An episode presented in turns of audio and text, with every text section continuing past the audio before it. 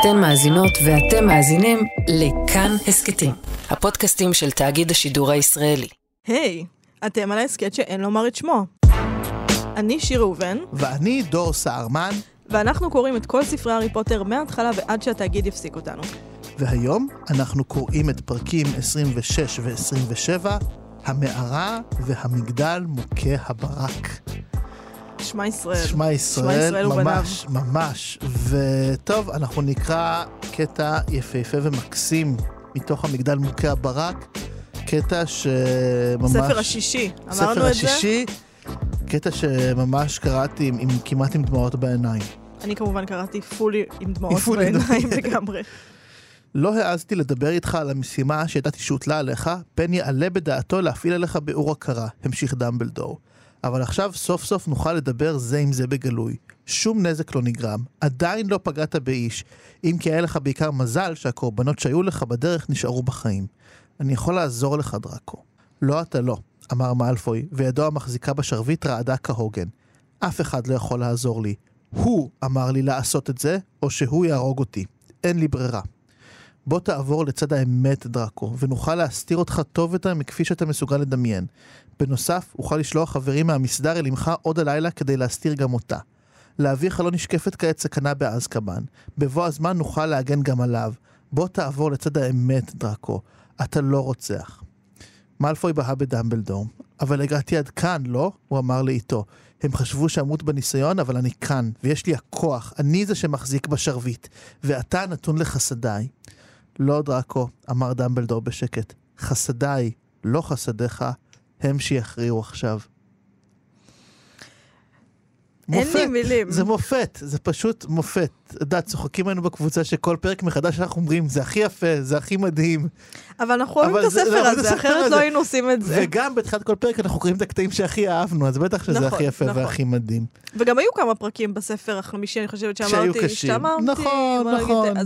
אבל אין מה לעשות. ההתלהבות היא אותנטית. ההתלהבות היא אותנטית לגמרי. עכשיו, אני רק רוצה לומר משהו על הפרקים האלה. את הספר השישי אנחנו קראנו, הוא יצא, אם אני לא... הוא יצא בתחילת י"ב שלנו, נכון? כן, תחילת אמצע, ממש, אני זוכר קראתי... כן.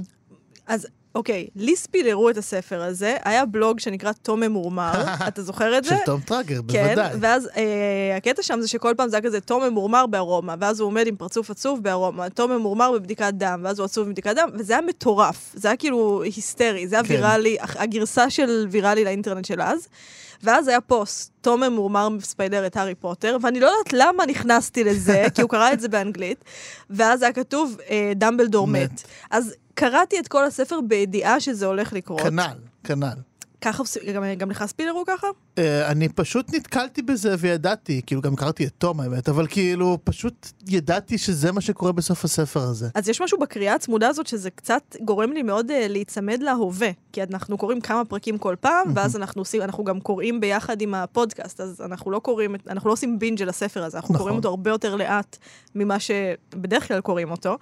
Um, ואיכשהו, למרות שידעתי שדמבלדור מת, אה, בגלל שהייתי כל כך מושקעת בזה רגשית, חוויתי את הכל בצורה מאוד מאוד ראשונית. אז זה קצת עשה לי חוויה מתקנת לספילור של תום המורמר. כנ"ל לגמרי. איזה אני יופי. אני מסכים איתך לגמרי, ובכלל, כי בגלל שהקריאה חוזרת שלנו והמאוד מעמיקה, נקרא לזה, באופן לא צנוע, אה, גרמה לי לשים להרבה דברים שכמובן בכלל לא שמתי לב. למשל ששני הפרקים האלה, שבמקרה, אז כשחילקתי את הפרקים, לא חשבתי על זה, אבל שמתי לב שממש פרק אחד זה מערכת היחסים של דמבלדור והארי, והפרק mm-hmm. השני זה מערכת יחסים של דמבלדור ומאלפוי, ויש לזה הרבה מאוד משמעות, אני חושב, בסופו של דבר. אני מסכימה, וכמובן... אה, נד... נגיע לדבר כן. הזה. עכשיו, אנחנו בעצם נמצאים עכשיו ב...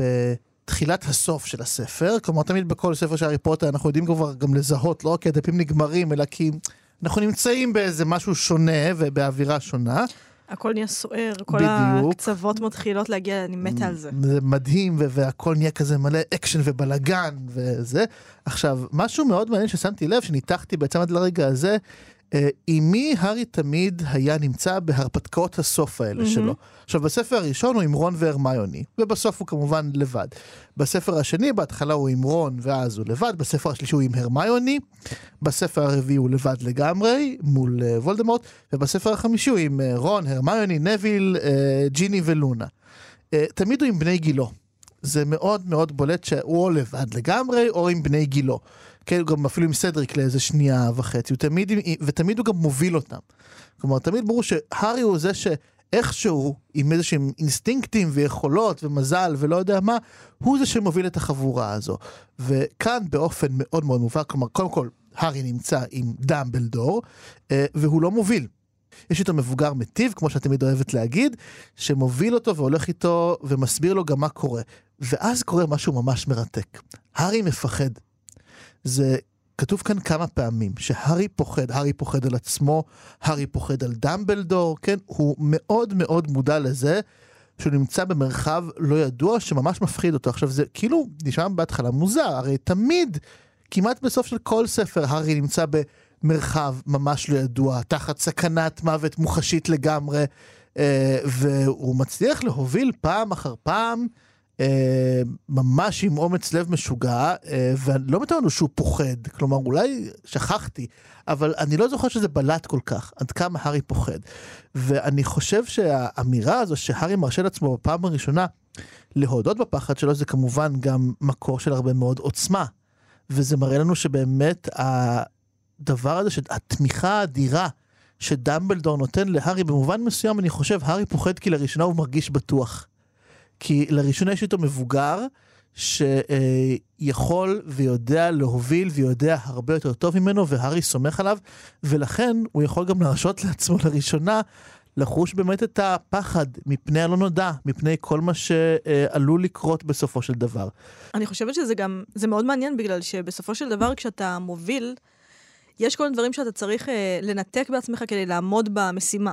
אה, אתה צריך להתעלם מכל מיני חלקים של עצמך, כמו אני כבר... אה, פרק אה, שני ברצף מדברת על, על הצבא, אבל בצבא הרבה פעמים אתה כל כך במשימה שאתה לא שם לב שנפצעת. נכון, אתה כל כך מפורק באדרנלין שאתה לא שם לב שנפצעת, ואז אתה מגיע ואתה כזה, אה, פאק, ירו לי ברגל. כאילו, זה לא, לא אנחנו, לא, כאילו, לא, לא, לא השירות שלנו, אבל יש אנשים שזה מה שקורה להם.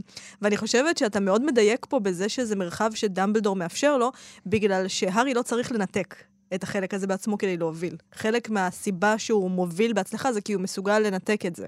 דיברנו על זה בהקשר של ההורקרוקסים, אבל כמובן שגם הארי עם הביוגרפיה שלו צריך להיות די מיומן בניתוקים, אחרי שהוא גדל עם המשפחה המשוגעת הזאת, הדרסלים. אה, ופתאום פה הנוכחות של דמבלדור מאפשרת לו באמת להתחבר לכל החלקים שלו, ואז הוא כזה, פאק, זה מפחיד. מפחיד נורא. זה כזה, אה, עכשיו נזכרת, אחי, מה עם חדר הסודות? כן, עכשיו... מה עם דם, מה עם וולדמורט חוזר? מה אם אפילו ראית בגיל 11 את הוולדמורט בראש של המורה כן. שלך? זה מפחיד. עכשיו, אני רק אגיד שדוגמה מאוד יפה לעד כמה דמבלדור נותן פה תמיכה להארי, שזה היה רגע קטן ויפה, שהארי אומר לדמבלדור, למה לא ננסה לעשות לחש זימון? ודמבלדור אומר לו, יודע משהו? בוא ננסה. עכשיו, לי כבר כקורא ברור, מה, אתה מטומטם? ברור שלחש זימון לא יעזור פה. כאילו, דמבלדור היה יכול להגיד להארי משהו כמו... לא, זה רעיון גרוע ממש, או אפילו בוא נגיד הוא אדם נעים ונחמד, הוא יכול להגיד משהו כמו אני חושש, הארי, שהלורד וולדמורט מיומן מדי מכדי שלחש זימון כן. יעבוד. הוא היה יכול לעשות משהו כזה לגמרי. אמ, אבל הוא אומר להארי, בוא תנסה. וזה משהו, זה רגע מדהים. זה רגע מדהים זה, של חינוך. של חינוך, זה בדיוק, זה הרגע שבו אנחנו צריכים לזכור שמעל הכל דמבלדור בראש ובראשונה הוא איש חינוך, זה התשוקה האמיתית שלו, לא כמו אותה תשוקה של וולדמורט להיות מורה כמובן כדי לצבור כוח. Mm-hmm. דמבלדור הוא באמת איש של חינוך, וגם כל ההרפתקה המשוגעת הזו היא הזדמנות למידה בעצם. הוא לא, הוא לא שוכח לרגע שהארי הוא תלמיד בן 16, שעדיין לא יודע דברים, והוא מנהל וקוסם חזק וחכם מאוד. ואם הוא יכול אפילו ברגע הזה ללמד את הארי משהו, ואפילו גם... אתה רואה גם איך הוא בונה אותו, הוא אומר לו, זה היה צעד מאוד נבון, הארי, כל הכבוד ש, שחשבת, ועכשיו אנחנו יודעים משהו טוב יותר. כאילו, העניין הזה שהוא רואה ערך אמיתי בחינוך, בהקניית ערכים, אפילו על סף סכנת מוות, זה אומר כל כך הרבה דברים על הבן אדם הזה, באמת. יש לי, זה, כתבתי כל כך הרבה על זה, אז אנחנו עוד אה, נאכל את הראש על זה בהמשך. אבל קודם כל, אנחנו בעצם אה, נכנסים למערה. נכון. אנחנו במערה עכשיו, בואו נמקם אה, לרגע. עכשיו, במערה הזאת אנחנו מגלים באמת, אפרופו חינוך, כמה הארי לא יודע. שזה כמובן קלאסי שהיא בחרה לעשות את זה במערה, רפרור למשל המערה, זה בואי, חמודה שלנו. סתם, למה אני אומרת בואי? זה יפה, זה, זה מקסים. אה, וגם אולי לא, למרות שבוא. עכשיו, מה שקורה במערה הזאת זה שבעצם אלה הגנות וחידות שוולדמורט טבע, כדי שאף אחד לא ייכנס, ומי שפותר את החידות האלה הוא דמבלדור. יש כאן קרב מוחות שהארי לא מבין איך הוא מתנהל בכלל. גם הוא, הוא נותן לנו כל מיני רמזים לזה, דמבלדור ממשש את המערה, הוא אומר, הארי בחיים לא ראה. יש פה אנרגיה של קסם, כן, דברים כאילו, כאלה. דברים שהארי לא למד, הארי כאילו עדיין בבדידים, והוא מוציא לו מתורת הקוונטים, כאילו. עכשיו, דמבלדור קודם כל מרגיש שהמקום הזה ידע קסמים. הוא יודע שיש קורבן דם. הוא עולה לסירה שמיועדת לאחד, והוא אפילו אומר להארי, אתה לא נחשב חלק מהסירה הזאת, כי אפילו שאתה הארי פוטר וכל הספר עליך, אתה בעצם לא יודע כזה הרבה. אתה עדיין לא קרוב ל- ל- לאיפה שאני. אמ, והארי יודע שצריך נגיד להרחיק את החייזלים עם אש, אבל אז הוא שוכח לעשות את זה.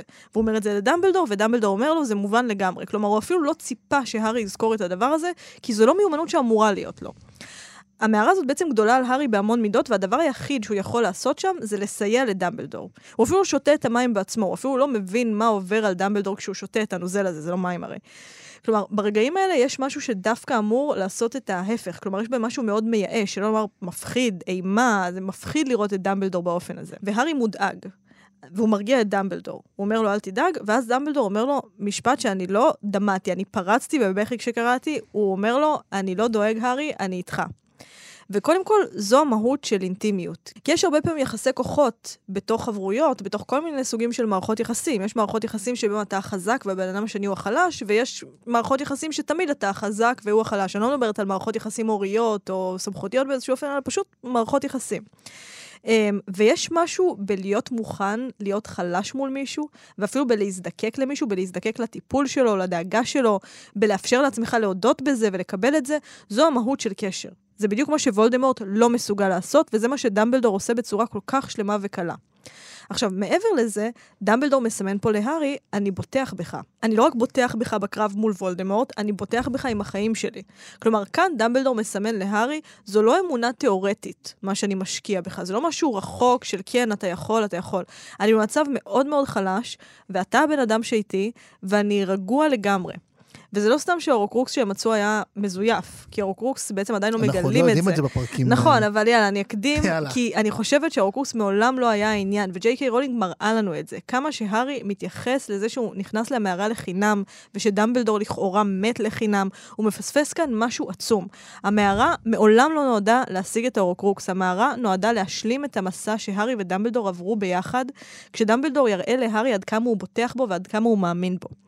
דמבלדור יראה להארי שהוא כל כך מאמין בו, שהוא בוטח בו עם המשימה הרגישה ביותר, והאמונה הזאת, שזה בדיוק כמו הנבואה, היא זו שתגדל את הארי להיות מסוגל בעצם לעשות את כל הדברים שדמבלדור מייעד אותו לעשות. זה נכון מאוד, ואני חושב שזה גם מתחבר מאוד למה שמאוד בלט לי גם בקשר ביניהם, לעומת אה, וולדמורט בהקשר הזה.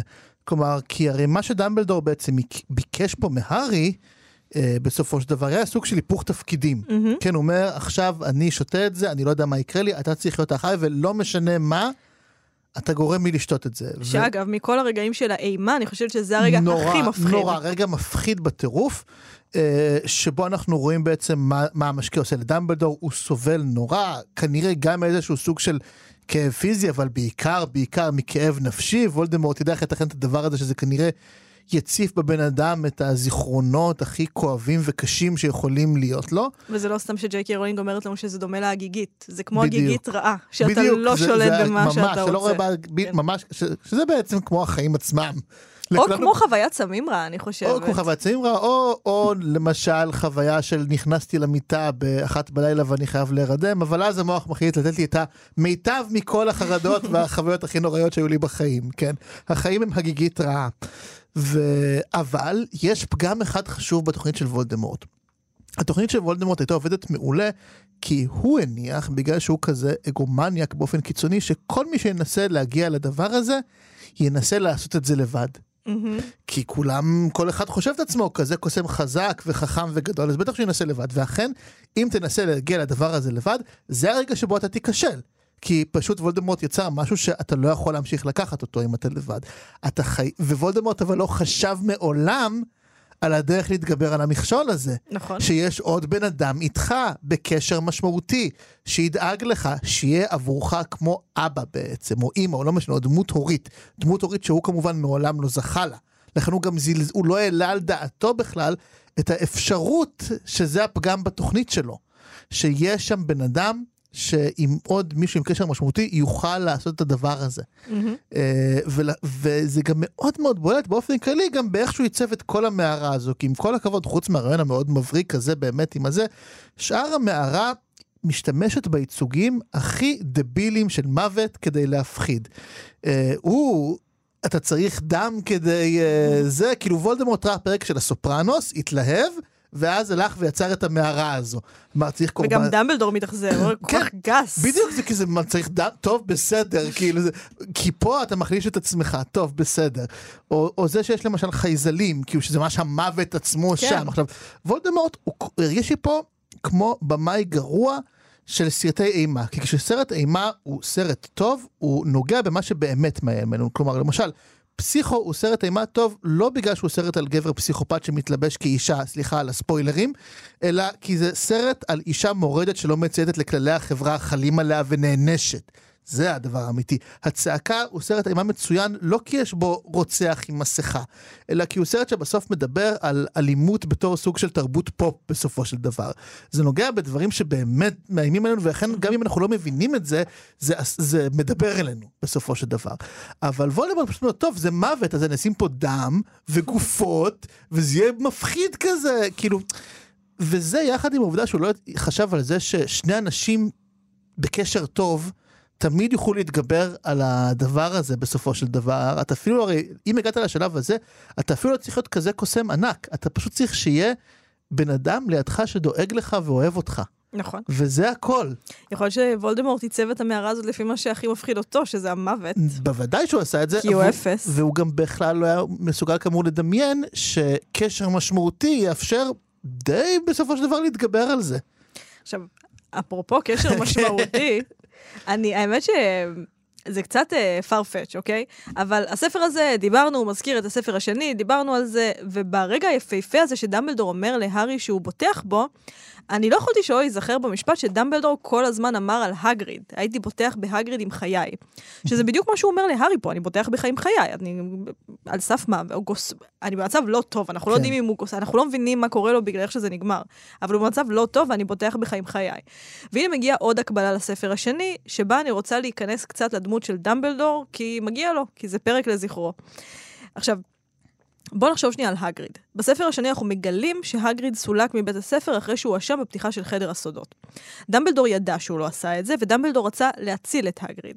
ולהציל את הגריד פה זה בהמון מובנים, כי ילד שהואשם במעשה רע, ילד שמסולק מבית הספר, שנושר ממסגרות, במיוחד כשהוא כל כך אה, חזק, במיוחד שהוא ענק אה, בז'אנר של הגריד ותמים קצת וסקרן, הוא יכול ליפול למקומות מאוד מאוד לא טובים. ובוודאי שבעולם הקוסמים המונופולי, שבו אתה לא יכול אה, ללמוד התגוננות מפני כוחות האופל באנקורי. זה פשוט, אם אתה לא בהוגוורטס, כן. אז אתה פשוט לא, אתה לא תסיים את ההכשרה שלך.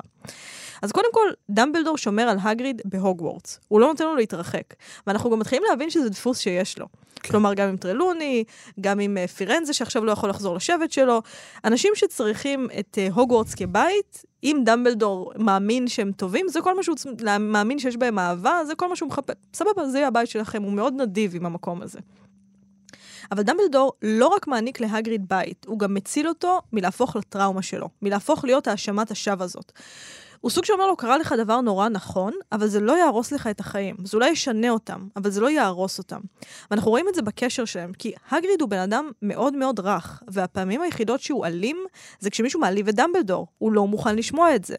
עכשיו, אני מאמינה שזה בגלל שדמבלדור עבד מאוד קשה אחרי הסילוק של הגריד כדי להציל אותו.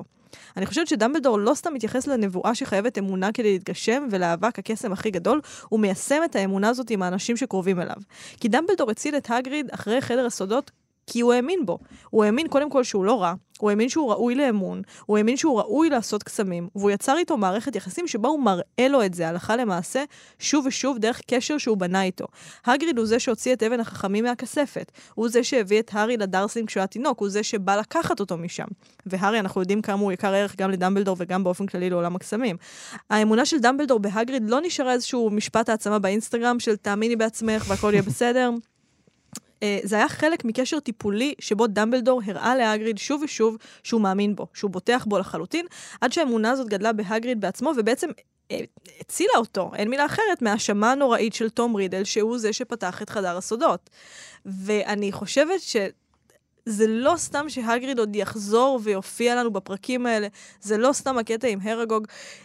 רולינג ממש מראה לנו דרך הארי ודרך הקשר שדמבלדור רוקם עם הארי, את סוג הקשרים שדמבלדור מסוגל לקיים, את סוג הקשרים שדמבלדור נכנס אליהם, ואת היכולת שלו באמת לראות צורך של אנשים באמונה ובאהבה. וב... זה פשוט, אין לי... אני לא סתם מסכים איתך, אני חושב שאנחנו נראה את איך כל מה שאמרת עכשיו יתגשם יפה מאוד בפרקים שיופיעו בפרק בשבוע הבא. שלהגריד יש שם תפקידי מפתח מרכזיים mm-hmm. מאוד, ואנחנו נראה ממש בצורה מאוד ברורה איך כל מה שאת אומרת יתגשם שם לחלוטין. יש שם תפקידי מפתח רציניים ביותר. עכשיו, מהדברים האלה אני רוצה להגיע לקשר המשמעותי השני שיש בפרקים האלה, שזה אה, כמובן דמבלדור ומלפוי. Mm-hmm. עכשיו, אני רוצה להגיד כאן משהו. מלפוי הוא אתגר חינוכי הרבה יותר משמעותי מהארי. עם כל הכבוד ליחסים המיוחדים שיש לדמבלדור עם הארי, בסופו של דבר, צריך גם להגיד, זה לא כזה חוכמה. הארי מלכתחילה בצד שלו, הוא בכיר תלמידיו, גם בחטא וגם בכף, ילד באמת עם ערכים למופת, כאילו גדל עם משפחה נוראית, ויחסית לזה יצא קומפלט, כאילו מוכן לגמרי, שלושת רבעי אפוי כבר הוא מגיע, דמבלדור צריך לתת לו דחיפות, צריך לתת לו טאצ'ים, צריך לעזור לו פה ושם עם כמה שיעורים, אבל בגדול, אה, הארי מוכן לקלוט. נכון. כאילו, הוא ממש מוכן לקלוט מה שדמבלדור אומר לו. זה תלמיד שמבחינה הזו מאוד קל לחנך אותו. מטופל מצטיין. ממש, לא, כלומר, לא ברגעים האלה הייתי אומר תיבחן הגדולה של דמבלדור. בהידיעה, כי עם טיפוס כמו הארי זה באמת יותר קל, הוא גם אה, אה, אהוד, מקובל, מוצלח וכולי. המשימה העיקרית זה עם טיפוס כמו מאלפוי, ילד שגדל אצל משפחה גזענית, מוקף באנשים אפלים ביותר. באמת האליטה של אוכלי המוות מקיפה את הילד הזה. הוא, הוא גדל להיות אדם לא פשוט בכלל, נגיד ככה, ואם זה, כל זה לא מספיק, כרגע הוא נמצא תחת איום ישיר של וולדמורט שמצווה עליו לרצוח את המנהל שלו. כלומר, עכשיו דמבלדור, בוא נראה אותך עם ילד כזה, בהצלחה. כאילו, מה זה? מול זה לחנך מישהו כמו הארי פוטר זה כאילו כל אחד, תני לי, אני אעשה את זה עכשיו, בחינם, לא, לא, לא צריך כלום. ילד כמו מאלפוי זה סיוט חינוכי. אה, ופה נבחן באמת מורה, פה נבחן איש חינוך. אמ, ודווקא הפרק באמת במגדל האסטרונומיה, אה, זה הפרק שחושף עוד יותר את דמבלדור בגדולתו באמת כמחנך. אה, ואני גם חושב שאולי הוא מנסה לעשות פה איזשהו תיקון על הכישלון שהוא חש שהיה לו עם תום רידל. אה, כי הוא מזה, אמנם מאלפוי לכאורה קשור לכל הסביבה הוולדמורטית הזו בעבותות, אבל הוא מזהה גם במאלפוי דברים שיש בו ושאין ברידל. הוא מזהה אצל מאלפוי פחד, הוא מזהה נואשות, הוא מזהה רגשות. כאילו, וכשאני אומר דמבלדור מזהה זה כמובן גם אנחנו, אנחנו בספר השישי גם מזהים, דיברנו על זה, מאלפוי בוכה, מאלפוי מדוכא, כן, הוא עובר חוויה רגשית שלמה. הוא זקוק לאנשים. שתום רידל בחיים לא עבר. אמ, ברור שהוא לא כמו תום רידל, ודמבלדור לכן צודק, מאלפוי הוא לא רוצח, אבל הוא לחוד בסבך בלתי אפשרי פשוט שיש איום על משפחתו. וזה הרגע שבו דמבלדור כמו שולם שטיסל מבין שהוא רוצה שעל המצבה שלו יהיה כתוב אב ומחנך. אז um, כשמאלפוי טוען בילדותיות שהוא יהיה יותר טוב מסנייפ ושלא סנייפ יהיה חביבו של וולדמורט, אז ברור שמאחורי הילדותיות הזו, אני לא חושב שזה הרצון של מאלפוי באמת להיות חזק ועוצמתי, זה הפגיעה במעמד של אביו, של לוציוס, שהיה חביבו של וולדמורט, וכעת השרביט הזה עבר לסנייפ. Uh, מאלפוי מנסה להרוג את דמבלדור באופן נואש כאקט הגנתי, כי הוא לא מאמין שלו עצמו יש לו תקנה. הוא לא חושב שמגיעה לו כנראה איזושהי תקנה או גאולה או סליחה או משהו כזה. הוא לא מאמין שלמשפחה שלו יש תקנה. כרגע אין להם שום אפשרות. המשפחה שלו עשתה הרבה יותר מדי דברים רעים כדי ליהנות מההגנה של מסדר עוף החול בסופו של דבר. כי בסוף אפשר להגיד שכשדמבלדור מציע לו בקטע שקראנו בהתחלה, כן בוא אנחנו נגן עליך וזה, מאלפו יכול להגיד לו בצדק, מי יגנו עליי? כל האנשים שהכי אוהבים בעולם את הארי פוטר, שהוא בערך האויב הכי גדול שלי בעולם, כאילו, האנשים שכל החיים אני בזתי להם ורדפתי אותם ותקפתי אותם. באלימות תקפתי את האנשים האלה, ואבא שלי תקף אותם באלימות. אבא שלי מוכן להרוג את האנשים האלה. אז הם יהיו מוכנים עכשיו להגן עליי? מכל האנשים בעולם המשימה שלהם תהיה להגן דווקא עליי? איך יש לזה תקנה? ומה שדמבלדור אומר לו זה כן. לא מאוחר, דם עוד לא נשפך. דמבלדור אומר למאלפוי בעצם את אותו משפט אה, כלל יהודי שמייחסים לכל מיני אנשים, אבל לא מצאתי אף מקור מהימן, אבל זה המשפט היפה של כל עוד הנר דולק אפשר לתקן. משפט יפה. משפט יפה, וזה מה שהוא אומר לו כאן. כאילו, עוד לא עשית שום דבר אה, שהוא בלתי הפיך, mm-hmm. מאלפוי, כן? נכון, המשפחה שלך עשתה דברים נוראים, האנשים, האנשים סביבך עשו דברים נוראים. אתה עוד ילד, קטין, שעוד לא שפך דם, ועוד אפשר להציל אותך. תאמין שעוד אפשר להציל אותך, זה מה שדמבלדור מנסה להגיד לו. תאמין בעצמך. הדבר הזה הוא מאוד מאוד קשה. אני מסכימה איתך על הכל, למעט זה שאני חושבת שלמלפוי, אני לא בטוחה שמלפוי רצה לעשות את זה לטובת המשפחה שלו רק, גם, אבל אני חושבת שהיה לו, אפרופו מלפוי, הוא, הוא הגיבור של הספר הזה, אני חושבת ש... וזה אגב דקות שבסרט, עוברת ולא בספר, מעניין. I must say. זה קורה לפעמים, גם בחברה הגאונה, כמה שאני שונאת את הסדרה. יש רגעים שאין מה לעשות, המדיום הקולנועי פותח לך את הפריים ואתה כזה, אה, זה מה שהיא הרגישה, אוקיי, בסדר. אבל אני חושבת שכאן, מאלפוי גם נמצא באיזה ש... כאילו, מאלפוי הוא סוג של הנבחר מטעם וולדמורט. כן. ואני חושבת שהוא מאוד מעוניין להחזיק ב, בתואר הזה, ואני חושבת שיותר משהוא מעוניין להחזיק בתואר הזה, הוא, הוא במסע להוכיח את עצמו. אבל הוא מבין שזה לא בהכרח מה שמתאים לו, אבל אני חושבת שיש לו עוד uh, אינטרס כאן. עכשיו, עזוב, זה אחד הפרקים הכי עצובים. בהארי פוטר נורא. אי פעם, וזה ו- גם עצב מאוד ספציפי, מאוד מזוקק. קודם כל, חוסר האונים של מאלפוי, הוא פשוט נוגע ללב, כי... צריך שנייה לפתוח את הדמות שלו. מאלפוי, לא משנה המשפחה שלו, במשך שש שנים הוא למד, הוא למד בהוגוורטס. עכשיו בסדר, הוא הגיע מהמקום שהוא הגיע ממנו, מהמשפחה שהוא הגיע ממנו. מהמשפחה שהוא הגיע ממנה. אבל דמבלדור הוא מנהל בית הספר שלו, והוגוורטס זה המקום שהוא למד בו, ורוב השנה, מאז גיל 11, הוא נמצא איתם. בחופשות נכון. הקיץ ובחגים הוא לא שם, אבל הוא גר בפנימייה. דמבלדור נכון. מנהל את הפנימייה הזאת. ואתה מפתח יחסים עם מקום כזה, אתה לא יכול שלא. עכשיו, אפילו וולדמורט המשוגע פיתח יחסים עם המקום הזה, אז כאילו על אחת כמה וכמה מאלפוי, שאנחנו יודעים כבר שבסוף הוא ילד רגיש מאוד, שרוצה לבכות למירטל המיילדת ורוצה קשר, רוצה חברים, רוצה מישהו שיקשיב לו. אז קודם כל, מאלפוי היה צריך לחלל את הוגוורטס עם הכניסה של אוכלי המוות. זה דבר שהוא היה צריך לעמוד בו, וזה לא סתם שהוא נראה כל כך שבור, זה לא סתם שהוא בוכה. אני באמת מאמינה שזה היה לו קשה. אנחנו גם רואים, הוא אומר על, ה... על גרייבק, האיש זאב כן, הזה, כן, אני כן. לא, לא רציתי שתבוא בכלל, אני כאילו, לגמרי, אני, אני לא שם. קשור אל... אליו, כן. כאילו. עכשיו, חוץ מזה, אנחנו באמת רואים שמאלפוי לא מסוגל לפגוע בדמבלדור, הוא לא רוצה לפגוע בדמבלדור. וברגע הזה אנחנו מבינים הרבה פעמים מה שקורה בהתבגרות, אפרופו ספר התבגרות, אנחנו רואים פה גם את ההתבגרות של הגיבור האמיתי של הספר, דרקו מאלפוי. המשפחה של מאלפוי לא מעריכה את דמבלדור בכלל. אנחנו גם יודעים שבספר השני מאלפוי היה בעד הסילוק של דמבלדור מבית הספר, כי זה מה שהוא שמע בבית. אבל פה בספר דרקו התבגר, ואנחנו מבינים שבניגוד למשפחה שלו, שרואה בדמבלדור משהו פוליטי, או מישהו שמייצג את ההפך מוולדמורט, שאולי קרוב אליהם יותר בערכים, או בערכים שהם חושבים שיש להם, עבור מאלפוי, דמבלדור הוא קודם כל מנהל בית הספר שלו, מה שהוא לא היה עבור ההורים שלו. ההורים שלו הרי לא למדו תחת דמבלדור. הוא הבן אדם שאחראי על הביטחון שלו, על ההשכלה שלו, והוא גם קוסם מאוד מאוד מרשים.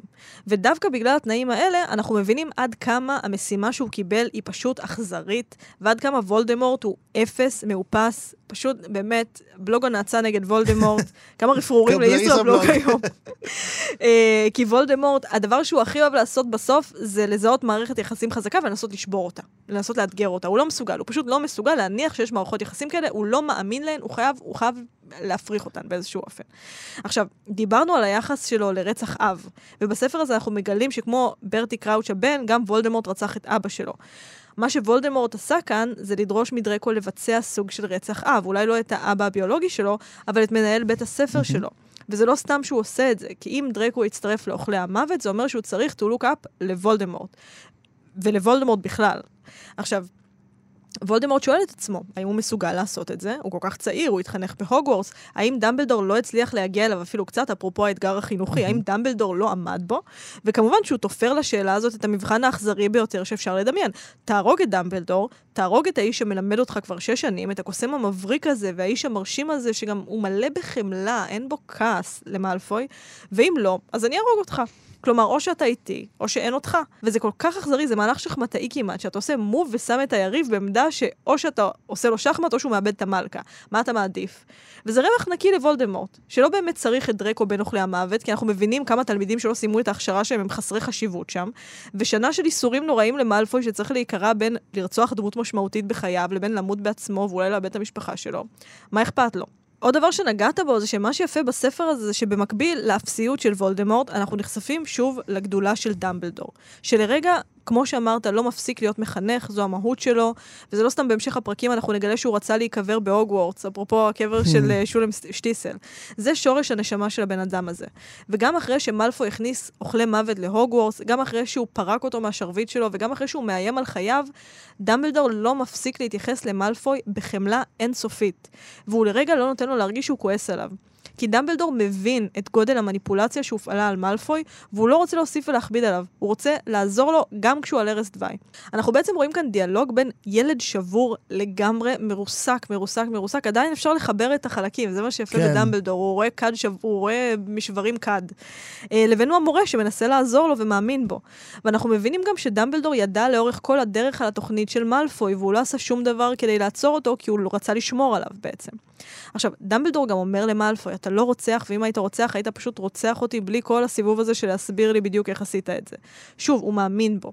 למעשה, הרגע היחיד שבו דמבלדור מאוכזב ממלפוי, זה כשהוא מגלה שגרייבק הוכנס לבית הספר, שהוא יכול לפגוע בתלמידים שמלפוי למד איתם, וזה באמת, אני חושבת, מאכזב כן. אותו, כי הוא כזה, אוקיי, זה לא, זה לא הנחתי.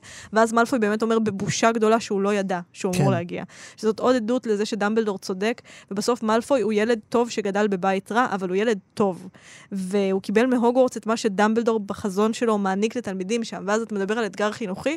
אני חושבת שמה שאנחנו לומדים בפרק הזה זה שדמבלדור חד משמעית עמד באתגר החינוכי שלו. ושבסופו כן. של דבר, נכון, היו כוחות... אה, לא, בסופו של דבר אנחנו נגלה דברים אחרים. אני דברים אחרים. אני גם לא יודע, אגב, אם אלפוי הוא ילד טוב, אבל... הוא לא... נשמתו לא הושחתה. עדיין. אני, אני מאמינה ש... כן, אני מאמינה שהוא ילד טוב שגדל בבית רע. אני מאמינה שככה זה נראה. אני מאמינה שאחרי שהוא להיות. ילך לטיפול, בגיל 30, הוא יהיה בן אדם מקסים. יכול להיות. וזה גם באמת, אגב, שימי לב לשחזור, אגב, היחסים המעניין הזה בין... של uh, הארי ודמבלדור ומלפוי ודמבלדור, שבעצם הרי כל ספר החמישי, דמבלדור התעלם מהארי, mm-hmm. אבל זה היה כדי שוולדמורט לא ינסה להגיע אליו, נכון. לדמבלדור. ופה, ספר שם אנחנו בעצם מבינים שדמבלדור התעלם ממלפוי, אבל זה היה דווקא כדי להגן על מאלפוי, כי עם כל הכבוד, למאלפוי אין הגנות קסומות נגד uh, וולדמורט, אין לו כלום נגד וולדמורט, לארי יש שפע של הגנות קסומות ומסדר שלם שעליו. ונבואה. ו- ונבואה, והכל, כאילו, הוא כאילו ניצב לקרב עם שריון ו... ומימייה וחמש מחסניות. יואו, אתה כל כך צודק, לא חשבתי על זה, כל כך עצוב. אבל מאלפוי כאילו כלום, אין לו שום דבר. אין לח... לו כלום. כאילו אין לו כלום, הוא כל כך הרבה יותר חשוף לאלימות של וולדמורט, שזה אגב, מה שגם הרבה פעמים, לא פעם מאפיין משטרים טוטליטריים שמופנים בראש ובראשונה כן. נגד החסידים שלהם.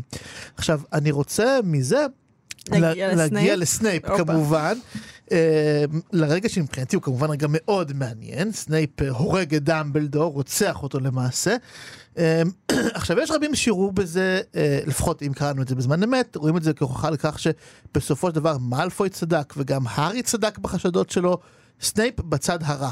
ואפילו בשלב הזה דמבלדור מנסה לשכנע את כולנו, זה לא המצב. סנייפ לא בצד הרע. אה, ואז, עולה, ואז אנחנו קוראים, אנחנו רואים שסנייפ אכן הורג את דמבלדור, ועולה השאלה, מה קורה פה? הוא חבר באמת סופית לוולדמורט? בלי קשר למה שנגלה בסוף הסדרה, באמת, משהו פה קצת לא ברור. אבל אני רוצה להזכיר משהו באמת, בלי קשר למה שהתגלה בסוף הספר השביעי. צריך לזכור משהו אחד, וזה שוולדמורט לא רצה שסנייפ יהרוג את דמבלדור. Mm-hmm. זה לא מה שוולדמורט ביקש. וולדמורט דרש שמאלפוי יעשה את זה מסיבותיו שלו, הוא דרש את זה. הרי לבקש את זה מסנייפ זה הדבר הכי קל בעולם ממילא, כאילו, זה, הוא כבר שם, כאילו, תעשה את זה בנקודה שנוחה לי וזהו. אבל הוא כמובן רצה שמאלפוי יעשה את זה כנקמה וכולי וכולי, וכדי כמובן להשחית את נפשו של מאלפוי. היה פה גם נראה לי איזה משהו באמת אה, סימבולי כזה, בלהראות כזה, הנה, את התלמיד שלך, התלמיד שלך ירצח אותך. יש בזה משהו, אתה לא הצלחת, אתה נכשלת כאיש חינוך. שונאת אותו. איש נורא. שונאת אותו. הוא דורש את השחתת הנפש של מאלפוי כשם שנפשו שלו, וולדמורט, הושחתה. ואת הדבר הזה סנייפ מנע. סנייפ מנע את השחתת נפשו של מאלפוי, ולמה סנייפ מנע את זה, ונזכר בכל ההתחלה של הספר ובהקדשה של הספר הזה, סנייפ מנע את זה כי הוא הבטיח הבטחה לנרקיסה מאלפוי. השלב הזה קורה עכשיו, כי זה מה שנרקיסה מאלפוי רצתה שיקרה. נקודה פשוט מהממת. דור, סליחה שאני קוטעת אותך באמצע הנקודה. פשוט נקודה לא, לא, מדהימה. תודה רבה לך. זה הרגע, הרגע הזה, מההתחלה, התחלה, התחלה, שגם סנייפ הסכים בו, סנייפ פועל פה בניגוד למשאלת ליבו של וולדמורט, ובהתאם מוחלט למשאלת ליבה של נרקיסה מאלפוי. הוא מגשים את ההבטחה שלו, ההבטחה של אימא, שיגן על הבן שלה. עכשיו, בגלל שאנחנו בתוך עולם של סלית'רין, והכל מעוות פה לגמרי, וגדוש בדם ואלימות, ההגנה על מאלפוי מהבחינה הזו, בשלב הזה בספר, דרשה את הרצח של דמבלדור. אבל מבחינת סנייפ, ומבחינת בוודאי נרקיסה מאלפוי, סנייפ מגן על הבן שלה, בסופו של דבר. זה נכון, ו- וגם אני חושבת שאם אנחנו, זה בדיוק ה, ה, מה שהתייחסתי אליו מזמן, כן. שכאילו איך וולדמורט תופס משפחה. בדיוק. ובתוך התפיסה הזאת של משפחה, נרקיסה מאלפוי היא הרבה יותר אימא של דרקו, כן. מאשר אשתו ואימו של אוכל מוות. נכון? אה, ובשלב הזה היא אומרת, "אתה לא- המשימה מעניינת לי את הביצה. ממש. אני, אתה, אתה, אתה לא, לא, הוא לא יהרוג אותו. כן, עוף הביתה. מה שעושה פה סנייפ, הוא מגשים את המשאלה של נרקיסה. שוב, המשאלה הזו היא משאלה גם נוראית, מחרידה, ההשלכות שלה נוראיות, אין חולק על כך. אנחנו נראה בפרקים הבאים, אנשים שבורים מזה, אבל אנשים בסופו של דבר שבורים מזה שהמשאלה של נרקיסה התגשמה, ודרקו ניצל. זה בין השאר, וזה עוד לפני שנדע מה קורה בסוף הסדרה הזו. נכון? זה מה שקורה פה כרגע, וזה די מדהים, לדעתי. נקודה מהאהובות אה, שלך, אני חייבת אה, תודה, להחמיא. תודה. אמ, עכשיו, אנחנו, אני גם מתחבר לעניין עם סנייפ. אנחנו כל הזמן שומעים שכולם אומרים שמאלפוי צריך להרוג את דמבלדור, אבל הילד לא מצליח, ואז סנייפ מגיע והורג את דמבלדור. עכשיו, הרגע הזה, קודם כל, אתה רפררת לסרטי אימה, זה רגע של אימה כן, טהורה, כן. פשוט אימה טהורה. כי במשך שישה ספרים אנחנו שואלים את עצמנו על טיבו של סנייפ, הוא טוב, הוא רע, בסוף אנחנו איכשהו מצליחים לקבל את זה שהוא מורכב, שהוא טוב, שהוא רע, יש אנשים כן. כאלה. ואז הוא בא ועושה את הדבר הכי רע שאפשר לעשות. הוא בוגד בדמבלדור שמתחנן על חייו ורוצח אותו. וזה בדיוק כמו בסרט אימה, לא הרבה רפרורים לזה כי אלה הפרקים, אבל אנחנו במתח, והגיבורה מחפשת את הרוצח בבית, והיא מחפשת אותו, והיא מחפשת אותו, והיא פותחת ארון ואין כלום, והיא מסתכלת מתחת למיטה ואין כלום, ואז מאחורי הווילון, אולי הוא ממש מאחורי הווילון, וכששם אין כלום היא נרגעת, והיא יושבת על הכורסה, ואז הוא מגיע מאחוריה ומנסה לרצוח אותה. זה בדיוק המבנה הזה של אימה, יש חשד, והמתח גובר, הוא גובר, הוא גובר, והוא נרגע, בסוף הוא נרגע. כולם מרגיעים אותנו על סנייפ, הוא סומך עליו, אני לא מוכן לדבר על זה, דמבלדור אומר לו. אנחנו נשאבים לעלילה הזאת, ואז גם דמבלדור אומר, אני צריך את סוורוס, הוא אומר, אני צריך אותו שיעזור לי, זה הסימן לזה שהוא טוב, ואז הכל מתממש. וזו שבירת הדמות של סנייפ בצורה שהיא מרפררת מאוד להתבגרות של הספר. כי הרי הפחד של הארי, של כל החבורה הזאת מסנייפ, הוא פחד ילדי. המורה הרע הוא גם איש רע. הוא זה שניסה להפיל את הארי מהמטאטא, הוא זה שניסה לגנוב את אבן החכמים. אלה קטעים מהספר הראשון, אבל אז הפחד הזה נרגע, סוג של או, מתגב, או מתבגר. הפחד כן. הזה סוג של מקבל אנחנו רואים אותו אדפטציה למציאות. כנקמן, לא מעבר. כבן אדם בעייתי, אבל לא, הוא לא ברעים. ודווקא אז אתה מבין שהדבר שהכי פחדת ממנו, שהפחד הראשוני שלך, בעצם היה נכון. ואם זה היה נכון, אם המפלצת מתחת למיטה באמת שם, מה עוד יכול לקרות? זה הכי מפחיד בעולם. תחשוב שכאילו אתה בתור ילד פוחד מהחושך, ואז כמבוגר, אני אישית עדיין לא כזה אוהבת חושך, אבל אם יום אחד תצא אליי מפלצת מהחושך, אה, מה אני אעשה? כאילו, זה כל כך מפחיד. נכון. וזה מה שקורה עם סנייפ. עכשיו, אני גם חושבת על הארי ועל כמה הוא בודד בסוף נכון. של הדבר הזה. כולו כי- בשיתוק אגב, כל הזמן הזה. איזה, וואו, נורא. באמת, על זה נדבר בסוף, ה... בסוף הפרקים, כי אני בהחלט. מבינה שלא התייחסנו לזה. אבל תחשוב, הוא לפני שנה איבד את סיריוס, והנה הוא מאבד גם את דמבלדור, וזה נוראי.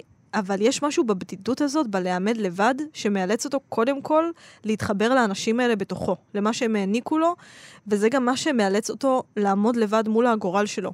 עכשיו, הארי גם מבין עד כמה הפחד של וולדמורט ממוות והבוז שלו לאהבה, עד כמה יש להם אחיזה במציאות. כי אהבה ומוות באמת יכולים לגרום לך ייסורים שאי אפשר לדמיין, הם באמת יכולים לייסר אותך יותר מכל דבר בעולם, בסוף. נכון. אה, וזה מה שהוא חווה על בשרו, והוא עדיין בוחר להיות בצד השני, שזה מאוד יפה. טוב, אז אנחנו נסיים. בהחלט. בשבוע הבא אנחנו נקרא את פרקים 28 ו-29, מנוסת הנסיך וקינת עוף החול. אה, כן, מעלים את מפלס הרגשות עוד יותר, אם זה לא יספיק לכם. פשוט ספר... אה, וואו, זה הספר האהוב עליי. היה ונותר הספר האהוב עליי. הוא, כן, הוא מאוד... אה, אני לא יודעת, אני אעשה את הדירוג בסוף, אני לא מוכנה לחתום עדיין. סבבה. טוב, אפשר להאזין לנו באתר כאן ובכל אפליקציות ההסכתים, שם גם אפשר לדרג אותנו, לפחות באלה שאנחנו מכירים, בספוטיפיי ובאפל מיוזיק. דרגו אותנו, אנחנו מאוד מאוד נשמח. ואחרי שדירגתם אותנו, תצטרפו לקבוצת הפייסבוק שלנו, הקבוצה שאין לומר את שמה בהנהלת דור. אה, טוב, תודה רבה דור, תודה רבה, שיר. ואנחנו רוצים לומר תודה רבה גם לניר גורלי שהפיק אותנו ולנועם ברלכיס שערך אותנו. תודה.